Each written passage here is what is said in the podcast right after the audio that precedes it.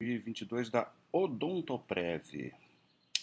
Odontoprev é uma empresa de planos odontológicos. É... Vamos ver o que, que é. essa apresentação aqui é muito interessante, né? muito bem feita. Vai dar uma boa ideia para a gente aí dos, dos resultados, como que, que a empresa opera. É... Aqui ela começa uma comparação que é muito relevante entre os planos médicos hospitalares e os planos odontológicos. Porque o setor de plano de saúde, em geral, né, a parte médica, hospitalar, é um, bem complicado, né? Assim, são empresas que não é um, muito fácil você ganhar dinheiro, é, e principalmente aí na perspectiva de ser sócio desse tipo de empresa, tem que ser, ter muito cuidado aí nessas escolhas, porque existe a chamada inflação médica, né, médico hospitalar, né, é, e muitas vezes você, para manter rentável, né, esse tipo de negócio, você tem que estar tá sempre aumentando o plano de saúde e isso acaba sendo inviável. Né? A gente vê que muitas empresas têm muita dificuldade de aumentar o número de beneficiários, o que dirá aumento, né? Assim, é, até faz o aumento, mas o, o aumento no plano de saúde que acontece acaba é, gerando um, um churn né, um, muito alto nas empresas. Né? As pessoas acabam não conseguindo pagar. E, e a gente vê né, é, claramente por esse gráfico aqui que desde 2014 não sai do lugar. Né? O, o, o número de, de, de, de pessoas que têm esse tipo de plano. Já os planos odontológicos, a gente vê uma ascensão aí é, 15, mais de 15 anos já, né? É, ano após ano, um aumento aí. É um setor pouco penetrado, né? ainda com muito potencial de crescimento. Os planos odontológicos eles, eles são bem mais, mais baratos, né? em comparação com os planos de saúde. E por mais que não seja uma coisa assim, que as pessoas colocam como prioridade pagar, né? É, ainda é bem viável.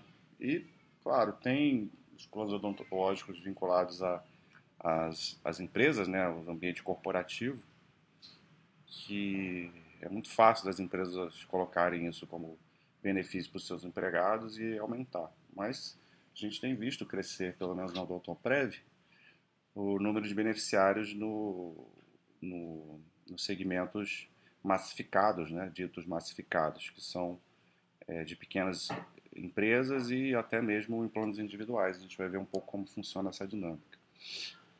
Então, é um setor que não sofre com esse problema é, inflacionário que o, o, o parte de saúde médico hospitalar sofre, né? O dentista, basicamente, é você ir lá fazer uma consulta, né, fazer uma limpeza e tal. Dificilmente dá um BO sério, né? Você não requer materiais tão caros é, cirurgias tão complexas como acontece no, na saúde médica hospitalar como um todo, né? Uma internação no CTI custa muito dinheiro, uma cirurgia é, cardíaca muito complexa, ou neurológica muito complexa, procedimentos complexos, né? É, internações em hospital por longo período de tempo, tudo isso onera muito os planos de saúde. Na odontologia não tem isso, né? Você, você até estimula o seu o seu beneficiário aí lá ir no dentista para que ele faça uma prevenção e não gere no futuro uma, uma sinistralidade maior com algum procedimento mais caro. E mesmo quando este acontece, não são valores exorbitantes. Então, por isso não, não tem essa, esse problema da inflação é, que onera os planos de saúde, os planos odontológicos, e por isso eles tendem a ser rentáveis. E a gente vê uma evolução de receita aqui desde 2020, né? Teve aqui o efeito Covid, a gente viu isso no, no ano de 2020, é, em termos de receita, a queda, né? A gente vai ver que isso, em termos de sinistralidade também tem, tem um impacto. Mas, é, tirando esse, esse, essa questão pontual, a gente teve um crescimento, uma recuperação rápida, né? No segundo trimestre de 21 já tinha recuperado a quantidade de beneficiários do início de 2020, pré-pandemia, e de lá para cá vem aumentando. Né? Terminou é, com 514 milhões de receita o, no último TRI, esse que acabou aí, no, é o motivo da análise aqui, né?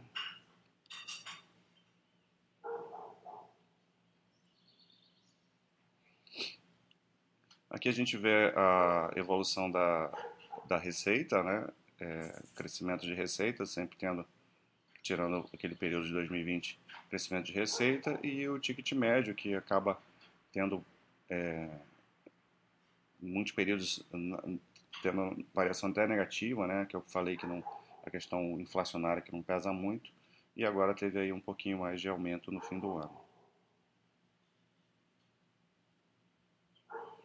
Que eles abrem participação da Bradesco Dental, né? A Bradesco é um dos controladores, né, do da Odontoprev. É, e esse, esse, o canal bancário é muito importante para a empresa. É, também tem ligação com o Banco do Brasil e isso acaba é, tendo uma capilaridade, né, para captar também é, clientes, né, ajuda. O fato de estar tá ligado aí esse ao canal bancário. Então tivemos uma participação grande aí de número de vidas que vem do Bradesco Dental, né? Em 2020, 49% do, da, das vidas, né, do, da Odontoprev vem do, do Bradesco, né? E o restante espalhado aí por outros.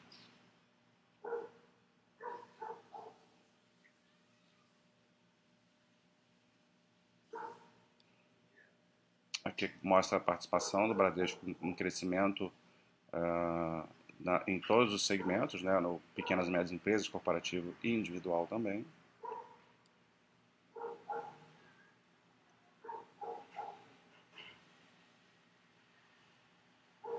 Aqui eles mostram os, os players, né? O, o, que o Bradesco é o maior player de, de saúde, com a Apvida em segundo, é, e a diferença é grande, né? Do primeiro para o segundo, e depois a Pivida Sul América e a Mil já não tem é, diferenças tão grandes entre eles, né? E nos odontológicos, a Odontoprev assume essa liderança muito acima do, dos demais também, né?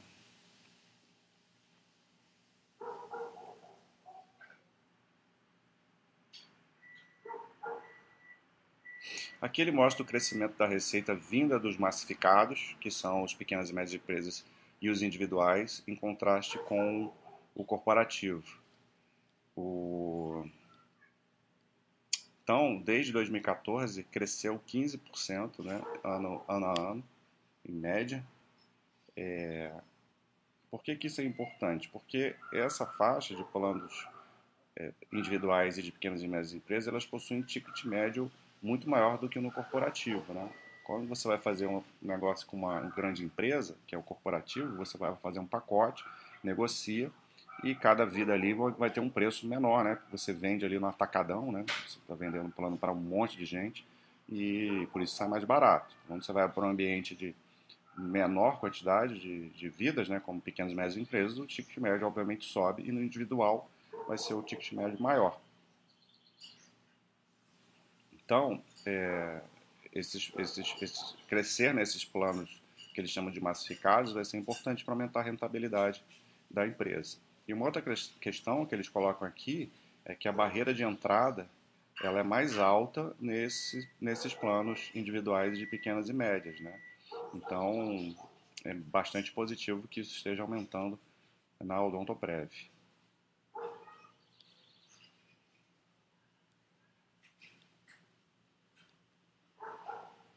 Aqui mostra o aumento do lucro bruto, né, desde 2014 em 16% também nesse, nesses planos individuais e PNE, que eu falei da questão da rentabilidade. Né? Aqui a gente já veio para uma parte muito importante desse, do, do, negócio dela, que é a sinistralidade. Né?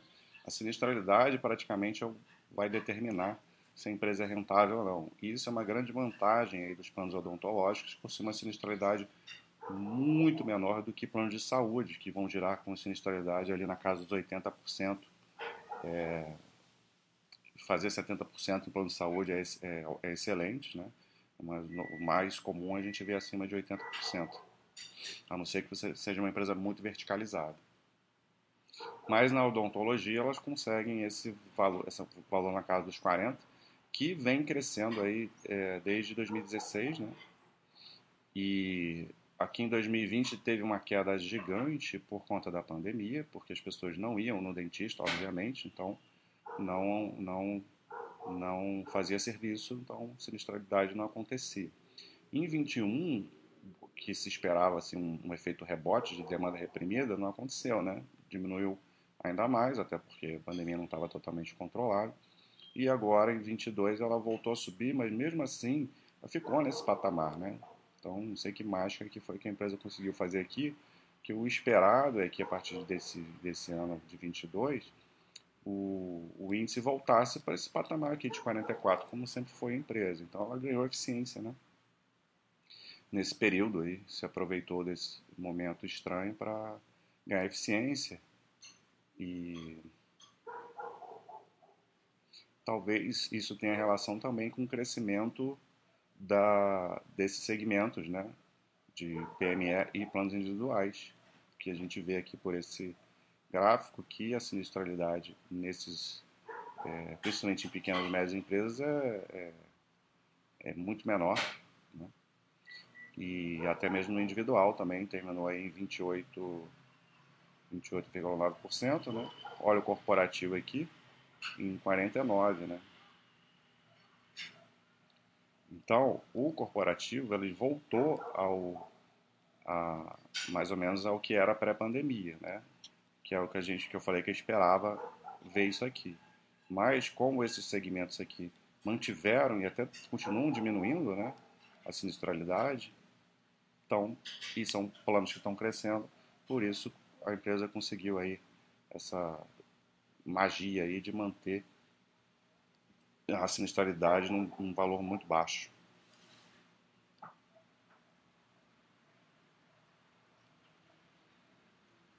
Aqui parte de despesas comerciais e administrativas, a empresa geralmente tem uma gestão boa disso, né? sem, é, sem grandes aumentos, né? E tudo isso vai, esse controle da sinistralidade e, do, e das despesas vai, vai afetar ou não o EBITDA, né? É, o EBITDA ajustado até teve uma pequena queda em relação a 21, é, aqui queda da, da margem também, muito em função aí da, de, de, do resultado do quarto trimestre, né, que sofreu essa queda aí de 8,1%. Agora eu teria que eu vou dar uma olhada lá depois para ver, eu não lembro exatamente por que, que houve essa queda, considerando que a sinistralidade. Ah tá. Em relação a 21, a sinistralidade estava bem menor, né? Então é mais uma base de comparação aqui que estava muito baixa, né? Não que o resultado tenha sido ruim.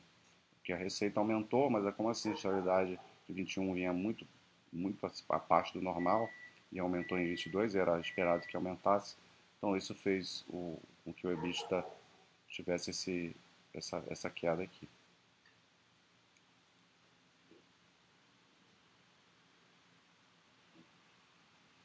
A empresa tem receita financeira, né? Porque como ela não tem dívida, tem caixa, né? Caixa líquido, esse caixa aplicado gera, gera uma receita e isso vai ter impacto no lucro líquido, que a gente vê aqui um aumento é, importante do lucro líquido do lucro líquido com margem líquida também alta, por conta muito do resultado financeiro.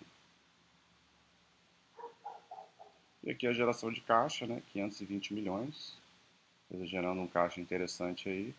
Tem um gasto baixo com capex, né, alguma coisa de aquisição também, e vai e acaba é, retornando boa parte desse geração de caixa para os acionistas. Né?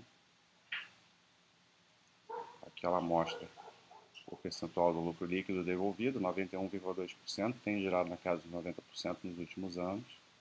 Aqui já juntando o, as várias formas de retorno ao acionista, né? dividendos, JCP e recompra, né? vem recomprando ações no, nos últimos dois anos da empresa, né? julgando que o preço da ação está tá abaixo do, do que deveria, vai comprando. E é isso de interessante. Aqui, ó, cancelamento de 16 milhões de ações de tesouraria. É, distribuição de vendas trimestrais de 120 milhões. Então aí, resultado é, tranquilo.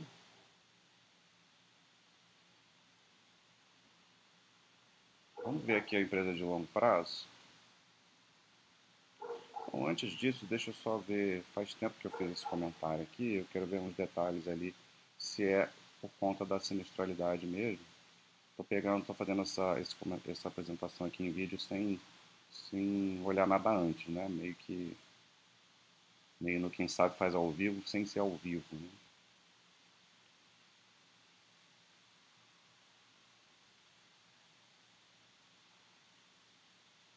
É exatamente isso, né, que eu tinha que eu estava falando, né? A gente teve aumento de receita, de número de beneficiários, que é, que é super positivo, né?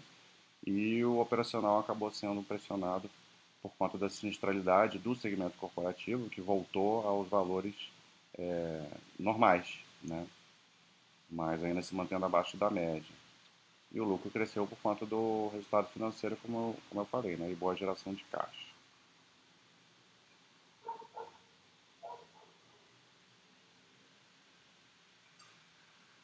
Então a queda aqui do EBITDA ajustado foi de 1% só, né? Então, na verdade, é muito pequena, muito marginal e muito relacionado a essa questão da sinistralidade que estava com uma base de comparação muito fora da, da realidade. Né? Então, está tudo ok aqui no resultado do ano, tá? Vamos ver a empresa considerando o longo prazo. Não é uma empresa que você vai ver crescimento é, enorme, é uma coisa que é como o grama crescer, né, como, como dizem. Mas a gente vê uma receita crescente ano após ano, né, tirando 2020, obviamente. O EBITDA segue mais ou menos esse padrão, com algumas oscilações, mas, mas crescendo. E aqui o EBITDA, sem fazer os ajustes, tem crescimento, né?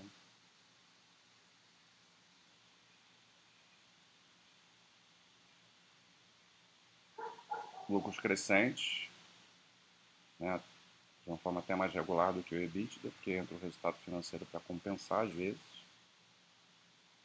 Como eu falei, é uma empresa que não tem nenhum problema de endividamento, ela tem caixa líquido, né, não trabalha com dívida, então conservadora nesse aspecto, não tem alavancagem, não tem um capex alto.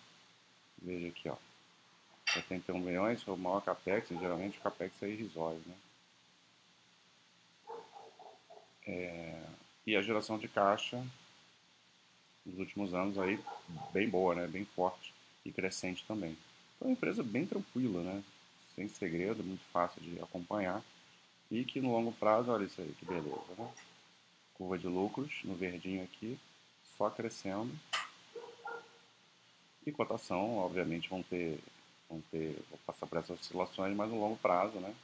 A gente vai ver ela crescendo é, tudo bem, desde 2019 aqui caindo, mas é, daqui a cinco anos provavelmente a gente vai ver isso aqui acompanhando o lucro.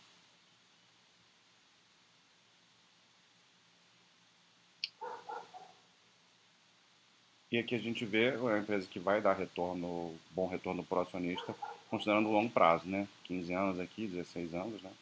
Um retorno bem interessante, né? Mas é, no curto prazo é, pode acontecer qualquer coisa. Então, bom resultado da empresa, não, quer dizer, é, considerando algumas métricas de bom resultado da empresa, o único problema foi o EBITDA que veio marginalmente menor, mas totalmente esperado, né, conjuntural. E vamos em frente acompanhando a empresa aí que não tem grandes mistérios não. É isso, um abraço.